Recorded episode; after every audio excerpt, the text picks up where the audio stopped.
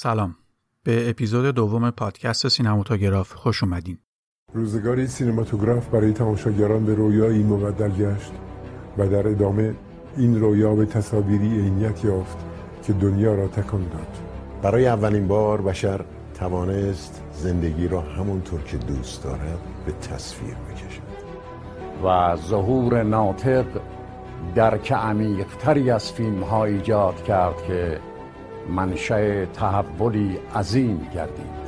نیاز به شنیدن مفاهیم دیالوگ ها شرایطی را ایجاد کرد که دوبلاژ به آن عینیت بخشید. سینماتوگراف در مورد دوبله است. سینما از دریچه دوبله که در اون من امیر ابویسانی به کمک دوستام آرش رحیمی و وحید ارفانیان در مورد مسائل مربوط به دوبله مثل تاریخچه و پشت صحنه دوبله فیلم ها صحبت می‌کنیم. همونطور که وعده داده بودیم در این قسمت میریم به داخل سینما و با شیوه های ترجمه و انتقال معنی فیلم به تماشاچی در دوران سامت و زمانی که هنوز ناطق و به طبع اون دوبله نیامده بود آشنا میشیم و یادی هم از افراد تاثیرگذار اون دوره می‌کنیم. اما قبل از شروع مرور کوتاهی داشته باشیم از اونچه که در قسمت قبل گفتیم.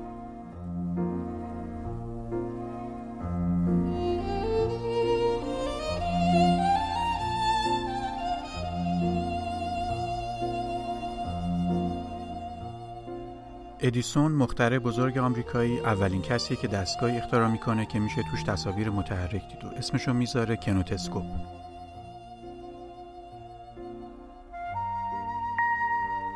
کار اصلی رو برادران لومیر فرانسوی کردند که تونستن تصاویر متحرک رو روی پرده بتابونن.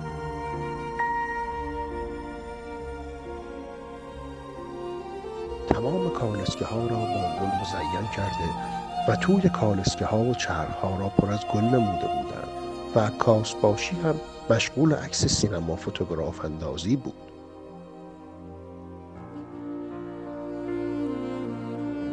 اینطوری بود که سینما وارد تاریخ ایران میشه و اولین فیلم سندار ایران در شهر استاند بلژیک توسط میرزا ابراهیم خان عکاسباشی از مظفرالدین شاه در مرداد 1279 گرفته میشه. و میرزا ابراهیم خان عکاسباشی هم طبعا اولین فیلمبردار ایرانی محسوب میشه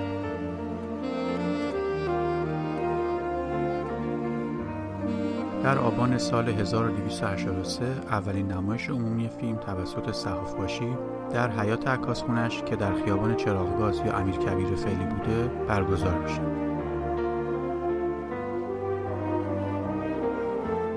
از اوایل دهه 1300 سالن‌های رسمی سینما یکی بعد از دیگری تأسیس می شدن که از جمله شناخته شده تریناشون می‌تونیم به گران سینما اشاره کنیم که توسط علی وکیلی ایجاد شده.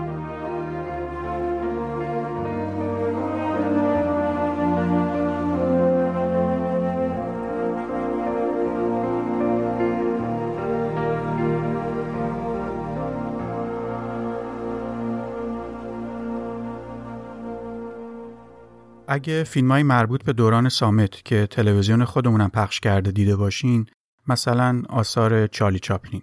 شاید متوجه شده باشین که هر چند دقیقه یه بار نوشته میاد و در چند جمله کوتاه آنچه که گذشته رو توضیح میده و بعد هم ادامه فیلم. چند سالی هم هست که یه نفر این نوشته ها رو که بهش میان نویس میگیم می‌خونه. او که فروپاشی عصبیش درمان شده از بیمارستان مرخص می شود تا زندگی تازه‌ای را آغاز کند. اما بیکار است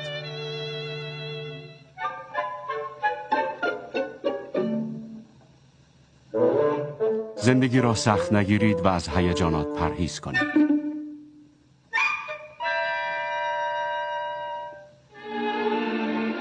قسمتی از فیلم اصر جدید ساخته چاری چاپلین که میان نویس ها رو آقای ابوالحسن تهامی نژاد میخوندن.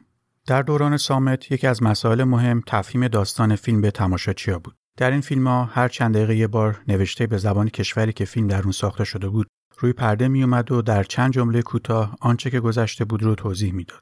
اما این نوشته هایی به زبان بیگانه رو کسی نمی‌تونست بخونه. ضمن اینکه خیلی از ها نیازمند توضیحات اضافی هم بودن و از چه راه استفاده شد؟ نقالی. حالا این دو نفر میگن آقا این جاسوس یکی از لشکر افراسیاب یکم از لشکر رستم این آقام که کلا بوبی داره علامت روحام از لشکر رستمه اون یکی هم که علامت لباس آجانه رو پوشیده پوشنگ از لشکر افراسیاب. خودشون اینجوری در آوردن که شناخته نشن.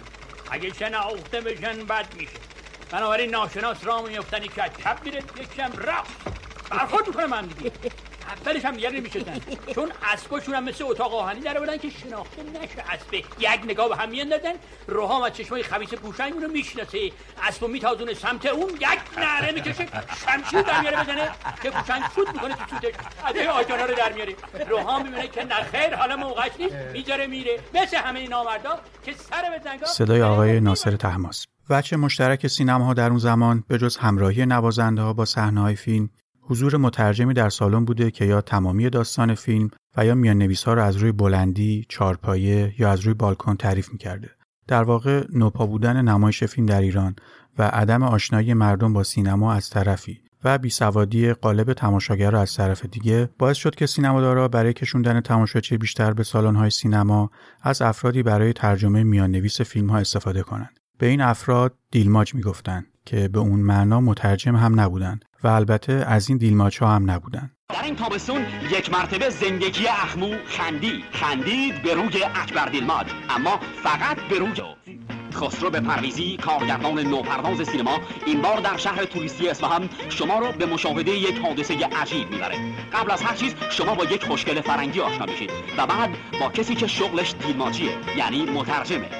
جناب مترجم به غیر از زبون زرگری هیچ زبون دیگه ای رو بلد نیست بخش کوتاهی از آنانس فیلم اکبر دیلماچ دیلماچ ها پل ارتباطی بین تماشاگرها و داستان فیلم در دوران آغازین نمایش فیلم در ایران به حساب می اومدن. اونا معمولا چوب بلندی در دست داشتن و با اشاره همون چوب روی پرده با صدای بلند داستان و وضعیت صحنه رو برای تماشاچی توضیح می‌دادند.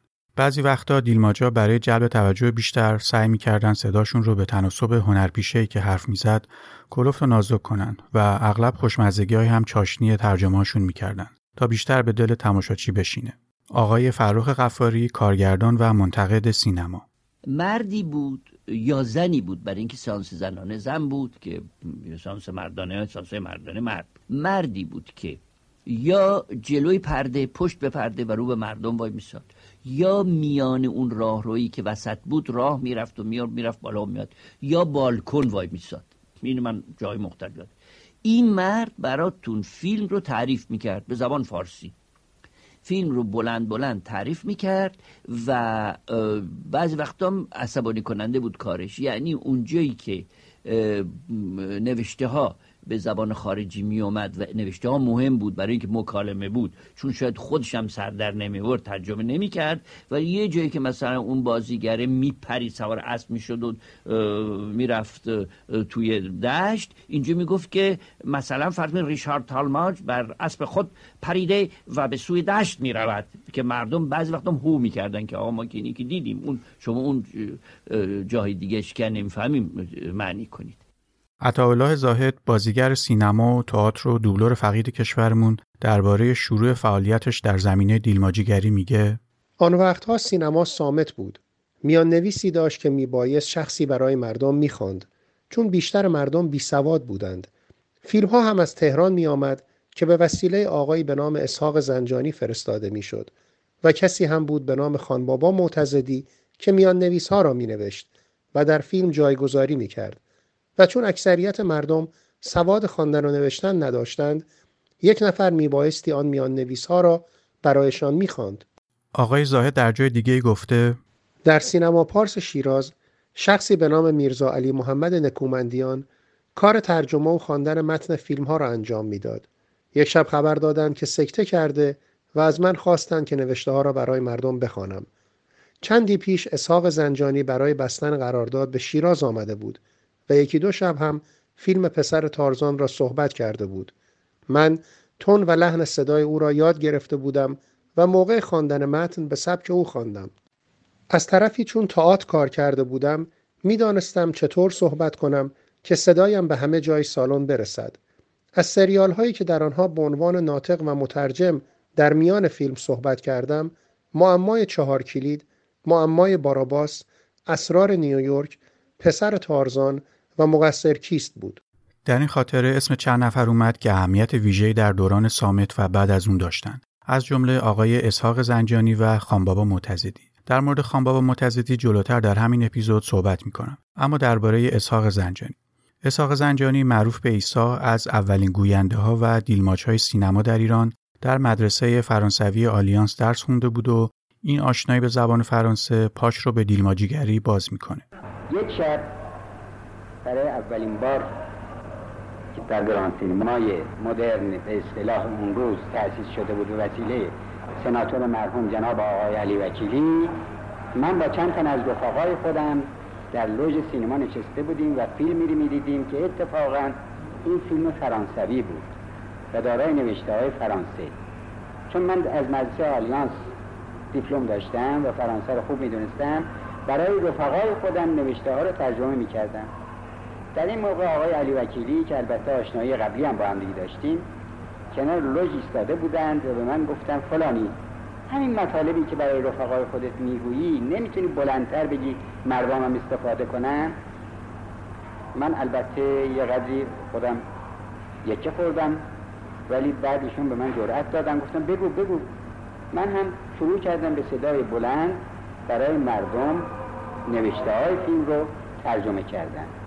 اسم علی وکیلی اومد باید بگم که ایشون چهره موثر و سرشناس دیگه از نسل اول سینماداران ایرانه که در اپیزود یک مختصری در مورد برخی فعالیت های سینمایی صحبت کردیم. آقای وکیلی تاجر موفقی بودند که در سال 1303 با سینما ارتباط پیدا کردند و سالن‌هایی را از جمله گران سینما و سینما سپه افتتاح کردند. ایشون سالن ویژه بانوان هم به وجود آورد که در نهایت به تعطیلی انجامید. اولین نشریه سینمایی ایران به اسم سینما و نمایشات هم به دست آقای وکیلی منتشر شد که فقط دو شماره چاپ شد. آقای اسحاق زنجانی که جلوتر گفتیم جزو اولین دیلماچا بوده مدیر مسئول و سردبیر این مجله بودن. آقای وکیلی از سال 1311 درگیر فعالیت های سیاسی و دولتی میشه مثل نمایندگی دوره های نهم تا دوازدهم مجلس شورای ملی و از فعالیت های سینمایی و سینماداری کلا کنارگیری می‌کنه.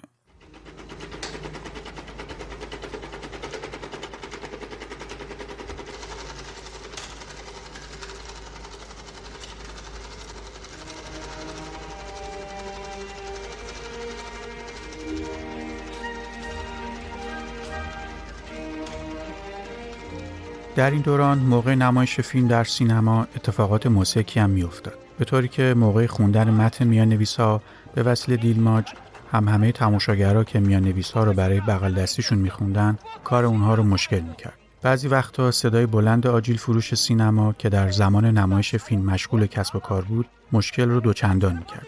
در مواردی هم ترجمه هایی که دیلماجا می‌کردن چندان با اصل میان نویس ها همخونی نداشت. و اگه شخص با سوادتری که می‌تونست میان نویس ها رو بخونه در سالن وجود داشت احتمال اعتراض و درگیری با دیلماچ هم بود. ضمن اینکه گاهی وقتا پیش می اومد افرادی که فیلم رو چند بار دیده بودند دیلماچ ها رو با صدای بلند هم همراهی می‌کردن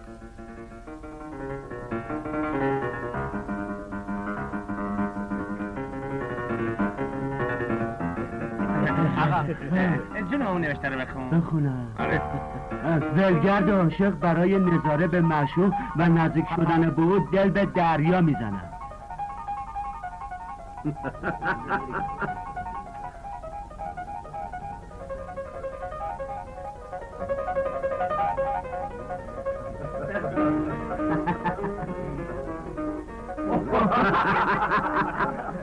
بخون نوکرشم جون هم بخون بخون دیگه.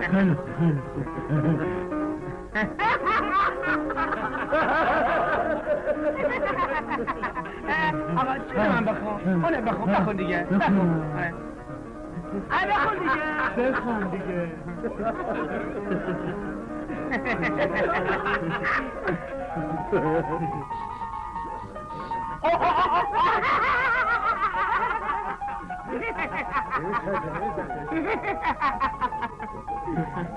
جون من بخون برگرد عاشق انتقام می‌گیره گفتم بخون دیگه بلم کن بابا دیگه بابا چطور بابا جون گفتم بخونم بابا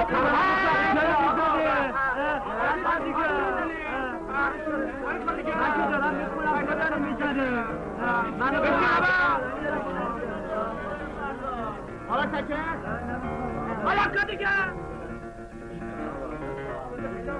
دارم نگاه می‌کنم دیگه خیلی خب بابا چطور دیگه. داد بزنی بابا دیگه طی این سالا دیلماچا نقش تعیین کننده در نمایش فیلم ها پیدا کرده بودند. قدرت و نفوذشون به حدی رسیده بود که اگه به دلایلی مثل گرفتاری یا قهر کردن نمی اومدن تماشاچی چیزی از فیلم سر در نمی آورد و با اعتراض سالن سینما رو ترک می کرد. و اگه صاحبان سینما برای این مسئله فکری نمی‌کردند سالن خالی از تماشاچی می‌شد؟ در انتخاب دیلماچا زیبا بودن صدا چندان اهمیتی نداشت و ملاک اصلی رسا بودن صدا بود. دیلماچا برای کنترل سالن سینما و جلوگیری از هم همه فوقالعاده سختگیر بودند و اگه یه تماشاچی سر و صدا می‌کرد با اعتراض و نصار فوش روبرو می‌شد. و اگه تماشاچی خاطی رو میشناخت دستور می‌داد اونو از سالن بیرون کنن و اگه دستش به شخص خاطی هم می‌رسید چند تایی چوب روی شونش هم می‌زد. مرتزا احمدی که از دوبلورای با سابقه بودن درباره سختگیر دیلماچ خاطره به یاد میاره دیلماچ ها در آن سالها بسیار جدی و دیکتاتور بودند. به یاد میآورم روزی به انگام تماشای فیلمی به دلیل مزه پرانی از دست یکی از دیلماچ ها کتک مفصلی خوردم. مخاطبایی که کودکی و نوجوانیشون در دهه 60 گذشته آقای احمدی رو احتمالا بیشتر با شخصیت های کارتونی که به جاشون صحبت کردن یا نوار قصه ها به یاد میارن.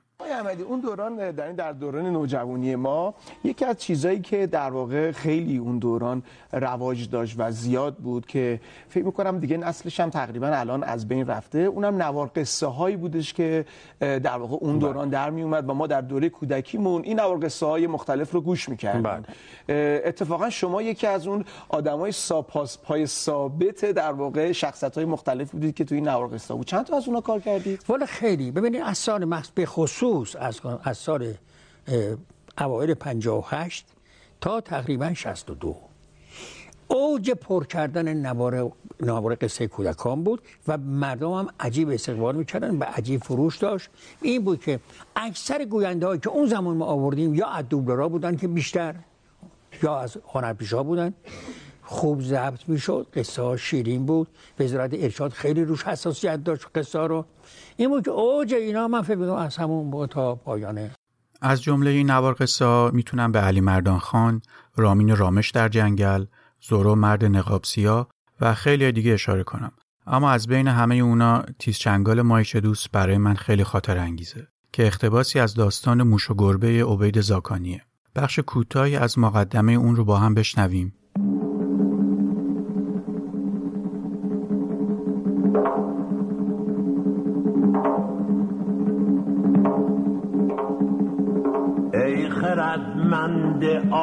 عاقل و دانا قصه موش و گربه برخانا قصه موش و گربه منظوم. گوش کن علم به قربانم اقتباسی چنین ظریف و لطیف شاهکاریست تک به دورانم نیست کار کسی به جز چلو هشت جمله آثار اکبریانم با چنین نقد و نکته پردازی مملو از تنز پرز پندانم. با هنرمندی هنرمندان متن قصه ز خسرو ماکانم گر نگیریم تو پند از این قصه تو یقینا شوی پشیمانم. قرض از موش و گربه برخواندن. مدعا فهم کن پسر جانا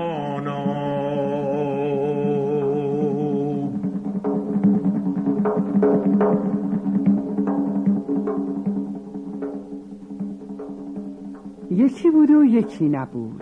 سالها پیش در یکی از شهرهای ایران گربه زندگی می‌کرد که همه موشا از دست این آقا گربه جون به لبشون رسیده بود. نوار قصه گوش می‌کردیم وقتی هنوز کتاب صوتی و پادکست مد نبود. یادشون بخیر. برگردیم به بحث خودمون.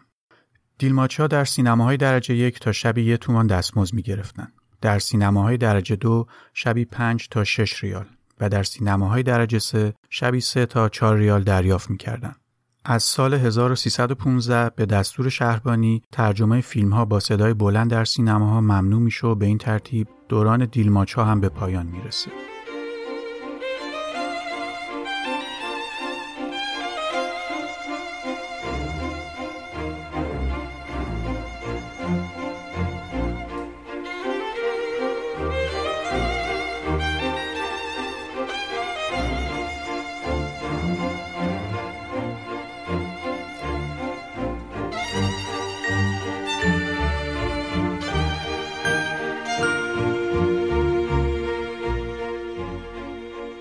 همونطور که اول این اپیزود گفتم به جز دیلماجیگری میان نویس راه دیگه برای ترجمه و انتقال مفهوم فیلم به تماشاچی اون زمان بوده. داریم به سالهای قبل از متداول شدن دوبله و حتی ناطق شدن فیلم اشاره می‌کنیم. صحبت از ترجمه است.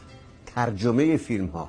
اصلا کاری به دوبلور نداریم کاری به مدیر دوبلاژ نداریم. یک فیلم وارد میشه یا به زبان اسپانیایی یا به زبان آلمانی یا به زبان انگلیسی. این فیلم ها باید ترجمه بشه.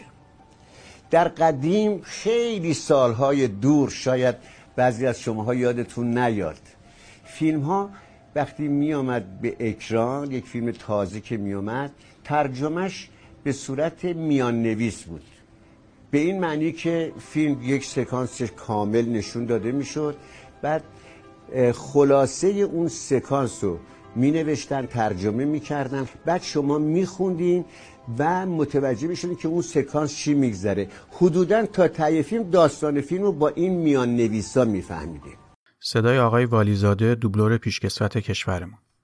برای اولین بار در سال 1296 در سینما خورشید لالزار فیلمی با میان نویس فارسی پخش میشه ولی این روش به دلایلی که احتمالاً به خاطر هزینه تهیه میان نویس های فارسی بوده ادامه پیدا نمی‌کنه. بعد از یه وقفه 6 ساله یعنی در سال 1302 سینما فاروس هم فیلم ها رو با همون شیوه میان نویس پخش می‌کنه. روش کار تهیه میان نویس هم به این شکل بوده که مترجم با دیدن صحنه‌ای که نیاز بود میان نویسی داشته باشه با به صدا درآوردن زنگی که در سالن نمایش نصب شده بوده این مسئله رو به آپاراتچی اطلاع می‌داده و آپاراتچی هم با شنیدن صدای زنگ در همون جای فیلم علامت میذاشته و یکم جلوتر میگم که چطوری میان نویس و داخل فیلم میذاشتن. خانبابا معتزدی که قبلتر در خاطره آقای عطالله زاهد بهش اشاره شده بود در سال 1305 دست به تهیه میان نویس برای فیلم های خارجی می‌زنه. و این کار رو برای چند سال ادامه میده و اینطور که خودش میگه تهیه اولین میان نویس های فارسی رو علی وکیلی صاحب گران سینما به خانبابا سپرده بوده. یک مجلس مشورتی با مرحوم وکیلی و آقای زنجانی تشکیل دادیم که طوری عمل بکنیم که فیلم هایی که از خارج میاد کاملا مورد استفاده مردم قرار بگیره. چون فیلم های قدیم با چیزهای خارجی بود و مردم نمی‌دونستن چیزی از بفهمن. قرار بر این شد که بنده کلیه این فیلم ها رو بدم به روی کادرهای 25 در 20 سانتی متر و اونها رو با دوربین گمانی که از قدیم خودم داشتم بردارم و بدهم آقای طالقانی در لابراتوار مخصوص خودم اینها رو ظاهر بکنه و ثابت بکنه و اینها رو بعد به مشتری بدیم.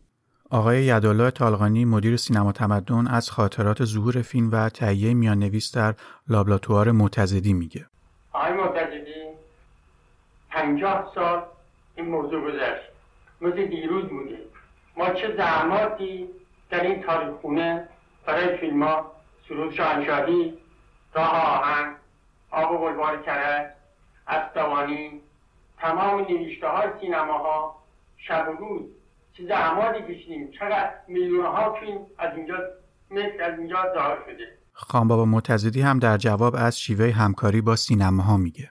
بله آقای منظره این لابراتوار من به یاد پنجاه سال پیش انداخت که اینجا در روزی اقلا 500 تا 600 متر فیلم ظاهر می‌کردید شما و بین سینما ها تقسیم می‌کردید. در نظر هست که خب معلومه دیگه تو چسبوندن فیلم که روها نبود فیلم شیوه کارم همینطور که آقای معتزدی توضیح دادن این بود که خانبابا ترجمه دیالوگ ها رو با مرکب به زبان فارسی در یک کاد می نوشته و به کمک آقای یدالله طالقانی در حیات خونش فیلمبرداری می‌کردن. و بعد از شستشو در حوز و خوش کردن فیلم ها روی بند میان نویس ترجمه شده رو به سفارش دهنده می‌دادن که به جای میان نویس خارجی در فیلم بچسبونن. و قبلتر گفته بودم که چطوری جای میان نویس رو مشخص می‌کنن خب موضوع میان نویس رو اینجا متوقف می‌کنیم و به خاطر نقشی که آقای معتزدی در سینما داشتن کمی بیشتر در مورد ایشون صحبت می‌کنیم و بعد دوباره برمیگردیم به بحث خودمون میان نویس.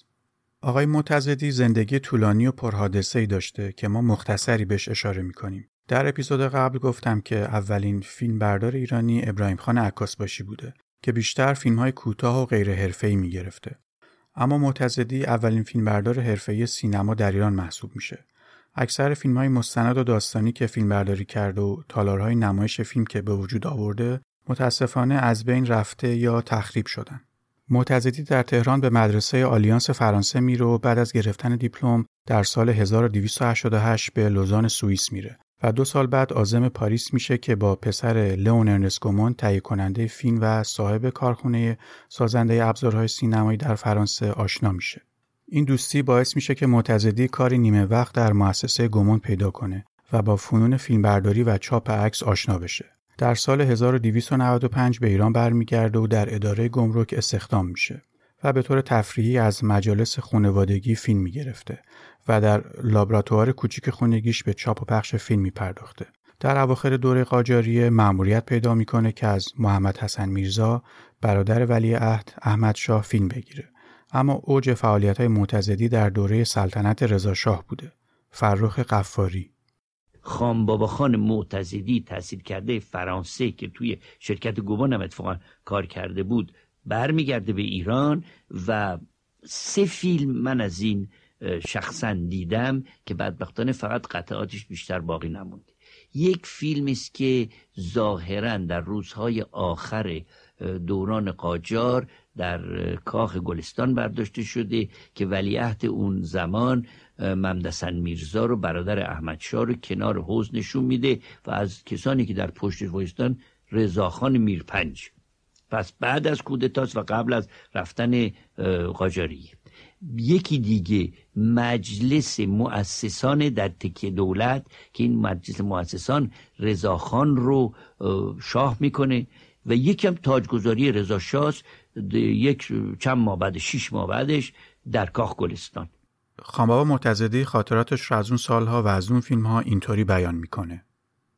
آقای وزیرجان امیر تماسیبی به من تلفن فرمودن که فلانی بیا اینجا کار داریم. اعلی حضرت همانی برای پس فردا به مجلس مؤسسان تشریف می‌برن شما باید تمام وسایل فیلم برداریتون شنیدم شما فیلم برداری می‌کنید. در منزل علازت همایونی باشه و بعد از اون که در منزل ایشون فیلم رو برداشتی با اتومبیل از اونجا شما رو ببرن در میدان سپه سه شب بعد بنده تلفن کردم با آقای امیر تماسبی که فیلم حاضره فردا شب تشریف بیاری تماشا کنید. بعد از این مجددا به من اطلاع دادن که در روز تاجگذاری برای برداشتن فیلم تاجگذاری بروم به گلستان.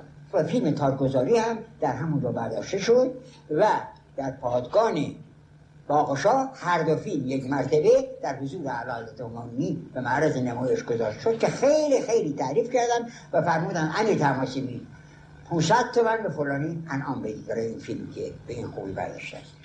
در کارنامه کاری معتزدی علاوه بر ساخت مستندها می‌تونیم به فیلمبرداری اولین فیلم بلند سامت ایران هم اشاره کنیم. پس از کارآموزی کامل در کارخانه فیلمبرداری گمون در پاریس و مراجعت به ایران مقداری فیلم های دکومانتر در ایران تهیه کردن ولی بعدا به من اطلاع دادن که شخصی به نام اوهانیان از شوروی به تهران آمده است و مایل به ملاقات شماست آوانه سوهانیانس ایرانی ارمنی تباری که در روسیه درس فیلمسازی خونده بود در سال 1308 به ایران برمیگرده و یه سال بعد مدرسه آرتیستی سینما که اولین مدرسه سینمایی در ایران بود و تأسیس می‌کنه و در همین سال فیلم آبی و رابی اولین فیلم تاریخ سینمای ایران را به عنوان نویسنده و کارگردان می‌سازه.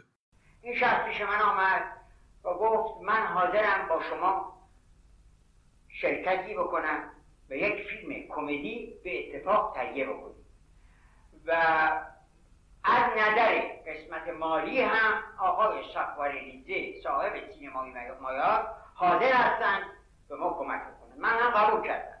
و به همین ترتیب یک فیلمی به نام آبیرابی که از روی پات پاتاشون گرفته شده بود به کارگردانی نوحانیان در تهران تهیه کردیم و این فیلم در سینمای مایا به معرض نمایش گذاشته شد و بعدا به ولایات فرستاده شد. در ولایات به معرض نمایش گذاشته شد. جمعا سهم بنده و آقای اوهانیان از تهیه این فیلم نزدیک 500 تومان صدای دوست صمیمی آوانس اوهانیانس رو میشنویم که از روزهای اول ورودش به ایران باهاش آشنا شده بود. بهش در راه اندازی مدرسه هنرپیشگی کمک کرده بود و خودش هم یکی از هنرجوهای کلاسش بوده و از زاویه دیگه نکاتی از مراحل ساخت این فیلم رو مطرح می‌کنه. داستان فیلم رو خود اوگانیانس نوشت. دو تا آقایم که اونجا کار می‌کردن. که بعدا یک مهندس شد مهندس محمد زرابی که جوان باریک قد درازی بود و یه آقای بود به نام سخرابی عضو وزارت پست بود بسیار ریزه و کوچولو. آخر اسم اینا رو انتخاب کردن سخرابی و زرابی. یوسشون گوشتن آبی و رابی. قرار شد فیلم برداری بشه. یک دوربین خریدیم از آقای خانبابا خان معتزدی. به دویست تومن در این حدود. خود خان بابا خان یه دوربین تازه خریده بود. سبکتر و کوچکتر. این دوربین خیلی بزرگ بود. این رو فروخت. رفلکتورهای تایی شد با سرب و اینا که توی آفتاب بتونه بنزن و یگانه کسی که در ایران فروشنده فیلم بود مرتین قیمت فیلم رو گفت. خیلی گران بود. بالاخره راه حلی که به نظر اوگانیانس رسید این بود که گفت به جای فیلم نگاتیو از فیلم پوزیتیو استفاده می‌کنیم و در چاپ این رو در بعد هیچ هیچ کسی اطلاع فنی که نداشت. با فیلم پوزیتیو شروع کردن به تهیه این فیلم که پیس خود اوگانیانس نوشت بعد وسایل ابتدایی که الان به نظر ما خیلی مسخره میاد تو زیر زمین تهیه شد برای ظاهر کردن فیلم و بعد برای چاپ کردن فیلم. این فیلم آماده شد. البته منتج روی نگاتیو شد و چسب فیلم نبود اون وقت. به نظر میاد که می‌رفتیم از دواخانه سپه ماده بود به نام اتستون و اسانس گلابی. مخلوط می‌کردیم برای چسب فیلم. منتج فیلم رو ارگانیانس کردیم و اصلا با چشم می‌دید. حتی دستگاهی که کمی عکس رو بزرگ کنه نه. می‌برید بعد با چشم نگاه کرد با قیچی اون قسمت حساس فیلم رو میترشید و میچسبوندن. بعد دیگه این فیلم رفت به بازار. از نظر سوژه بسیار متوسط و پایین بود و از نظر عکاسی صفر یعنی به قدری کم رنگ بود که هیچ دید نداشت داستان این فیلم کمدی بر اساس فیلم های موسوم به پات و پاتاشون کمدین های دوران سامت دانمارک ساخته شده بود وقتی دنبال اطلاعاتی از این فیلم بودم در یک صفحه فیسبوکی به اسم فیلم های نایاب ایرانی این متن رو که ماجرای فیلم رو تعریف می‌کنه پیدا کردم. بخشش رو از رو می‌خونم. آبی با بازی محمد زرابی با لوله پلاستیکی مقدار زیادی آب می نوشد. اما شکم رابی با بازی غلامعلی سهرابی بالا می آید. آبی قصد خوابیدن دارد و بر اثر شدت گرما سرش را روی بالش جابجا می کند. بالش پاره می شود و پرهای سفید آن در فضای اتاق معلق می شوند. در همین هنگام رابی وارد می شود و به تصور اینکه برف می آید چترش را باز می کند و بالای سرش می گیرد. رابی زیر بوم غلطانی می رود و دراز می شود. آبی با پتکی بر سر او می کوبد و او دوباره کوتاه و پهن می شود. این فیلم روز جمعه 12 دی 1309 در سینما مایاک به نمایش در اومد.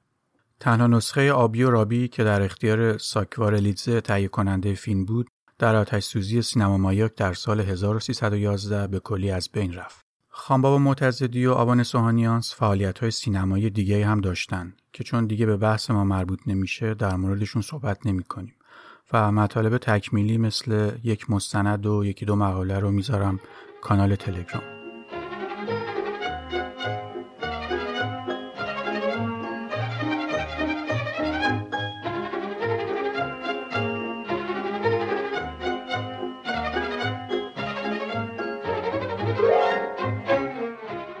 از بحث خودمون دور شدیم اما ارزش رو داشت. برگردیم به موضوع میان نویس در دورانی که میان نویس در ایران رواج داشت، نقدهایی در مطبوعات آن سالها چاپ می‌شد. به عنوان نمونه نقد دکتر هوشنگ کابوسی در مجله فردوسی شماره 168.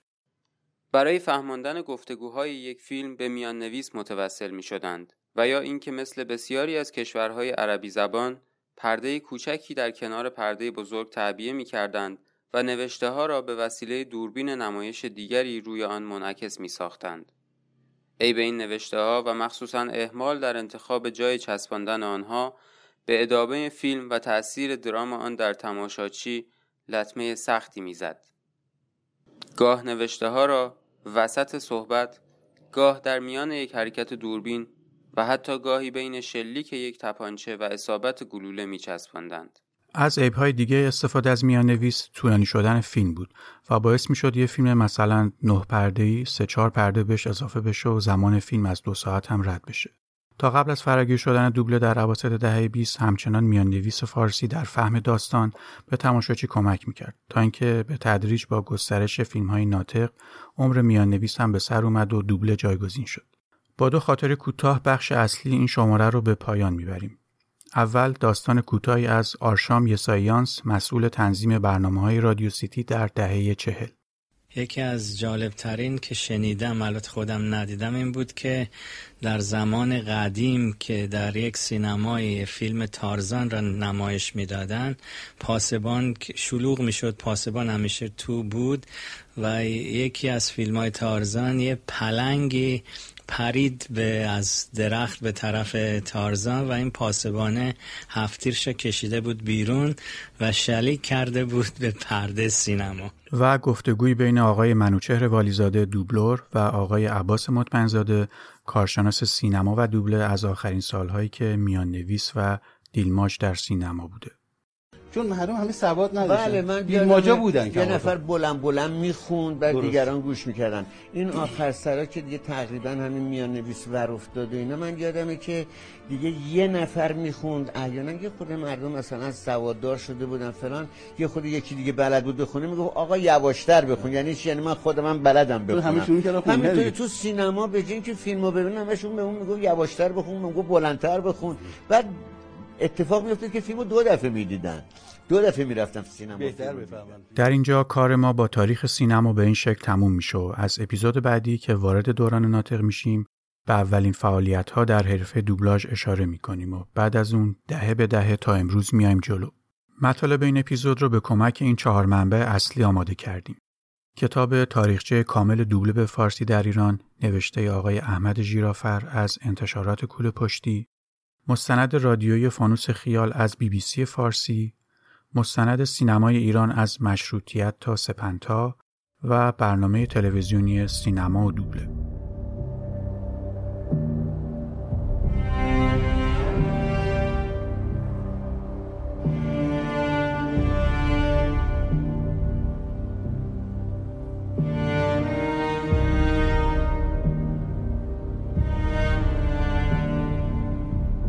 همه ما روزها و لحظه های سختی رو گذروندیم. راستش ما داشتیم فکر می‌کردیم که پیوند این اپیزود با حوادث اخیر کشورمون چطور باید باشه. دوبله حرفهای ملتمون رو چطور بیان کنیم. آیا به دیلماجی نیازه تا درد مردم رو واگویه کنه؟ آیا در میان پرده باید درد رو به تصویر کشید یا این خود پرده اصلیه؟ آیا باید درد رو خروشید یا سامت هم می‌شود فریاد زد؟ جان کلام و مولانا به خوبی میگه که سینه خواهم شرحه شرحه از فراق تا بگویم شرح درد اشتیاق.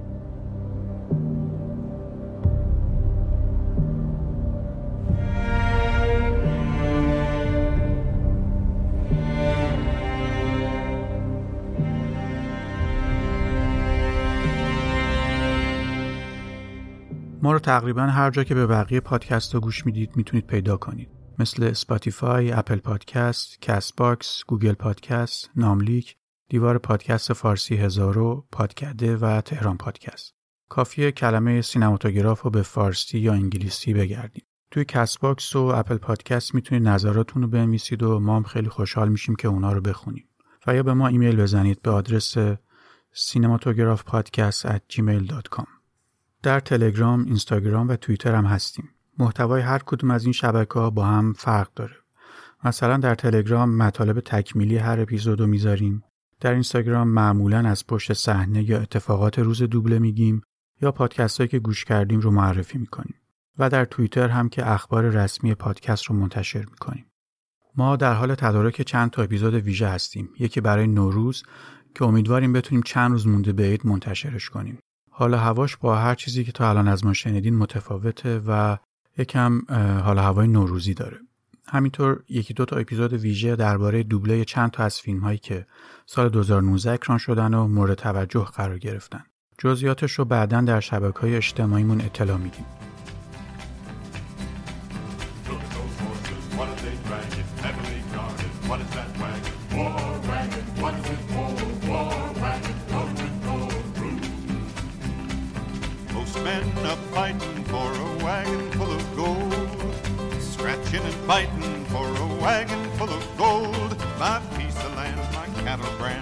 Place to rest my head. The feeling of a woman's love are all you really need for living. Three years in prison made me dream a lot of dreams. Sometimes the dream is not as easy as it seems. But wrong or right, I have to fight, cause when the truth is told, all men are fighting for a wagon full of gold.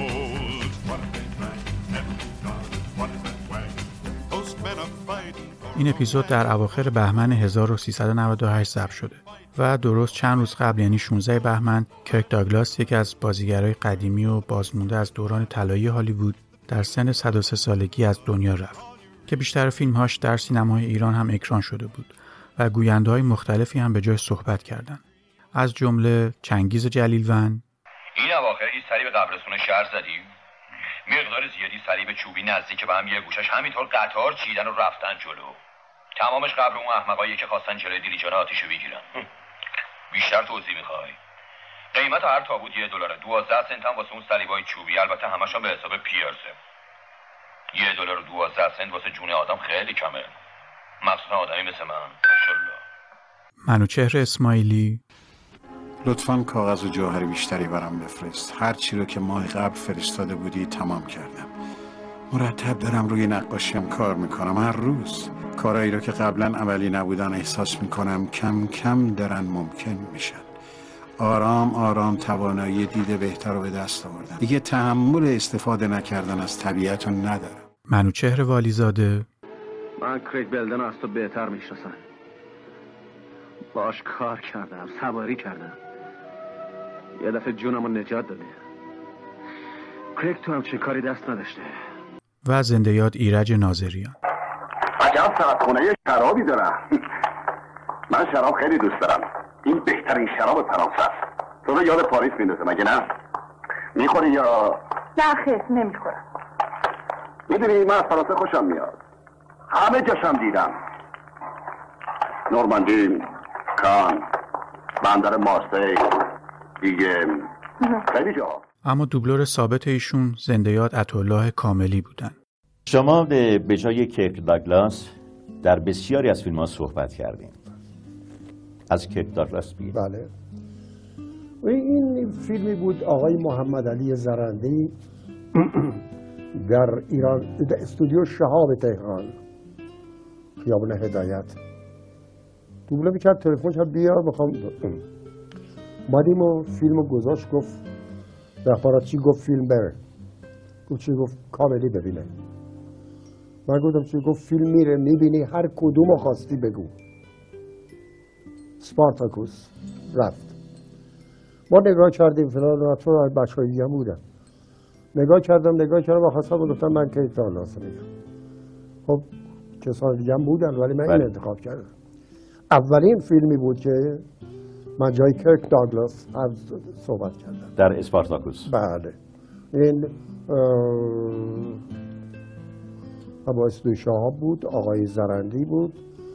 بعد اومدیم دیگه از اون به بعد تمام فیلم های کرک داگلاس که به ایران می اومد بنده جاش حرف می زدن خب البته اون موقع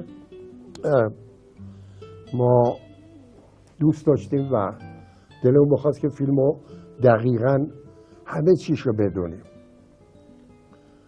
مثلا فیلم های کرک داگلاس و When We Meet وقت ملاقات بیگانه ایم. بله. نمی‌دونم Gunfight at O.K. Corral جدال بله. همه اینا رو به زبون انگلیسی. بله. انقدر مورد علاقه بود که یاد تو ویکس این another town دو هفته در شهر بیگانه. بخشی از گویندگی زندیات کاملی در فیلم اسپارتاکوس.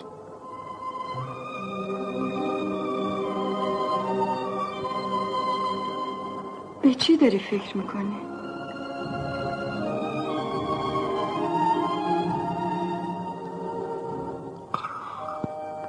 به آزادیمون من چی می‌دونم؟ حتی خوندن و نوشتنم نمی‌دونم. تو چیزایی می‌دونی که هیچ کس نمی‌دونه. من هیچی نمی‌دونم. هیچ. ولی می‌خوام بدونم. می‌خوام می‌خوام بدونم. چی رو بدونی؟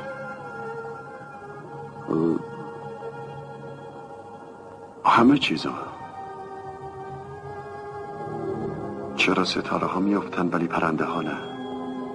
آفتاب شبا کجا میره؟ چرا شکل ماه تغییر می‌کنه؟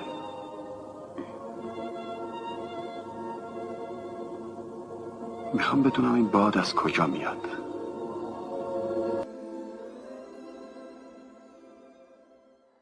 کاور این اپیزود رو وحید ارفانیان به کمک غزال نوروزی طراحی کرده. از هر دوشون ممنونم. در انتهای این اپیزود رو با یه خبر خوب تموم کنیم. آرش که صدای گرمش رو در همه قسمت های پادکست شنیدین به تازگی پدر شد و دخترش به دنیا اومده. این اپیزود رو با آرش و خانوادش تقدیم می‌کنیم. و برای حسن ختام گزیده از دیالوگ های فیلم دلیجان آتش رو میشنویم با بازی کرک داگلاس و جان وین با گویندگی آقای چنگیز جلیلوند و زنده یاد ایرج دوستدار. این لوماش این دور براست خب خب که خوب می‌خوام ببینمش.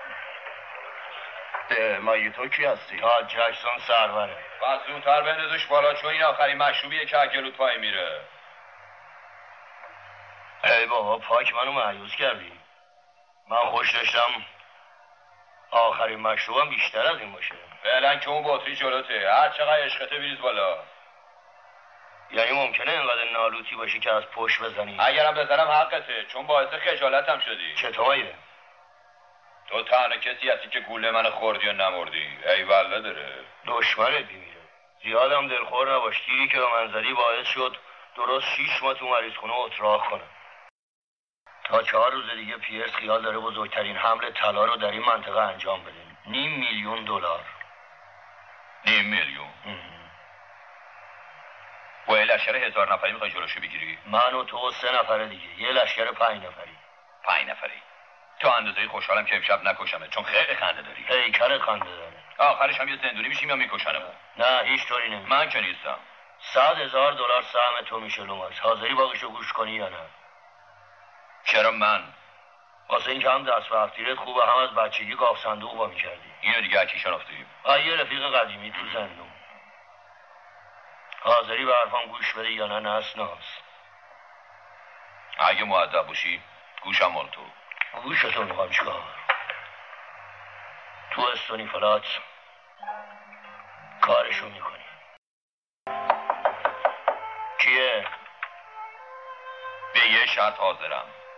بنار بینم چی. از حالا تا شروع عملیات روزی 100 دلار اگه هفتیرمو خیلش بدم 500 دلار. فعلا که نشت ماکو برده. خب بعدا از سهم طلاقات به میدی. نه کس قبل تو. تو همیشه زیر لباسات هفتیر میبندی. ها تو این سال زمونه نامر زیاد هست. چه کنی؟ ما اجراحات پشتیم.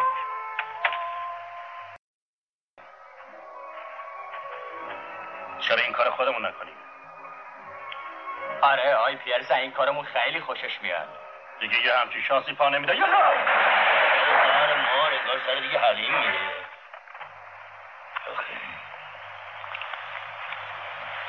مال من خورد زمین و مرد. مال من رو هوا پرپر زد.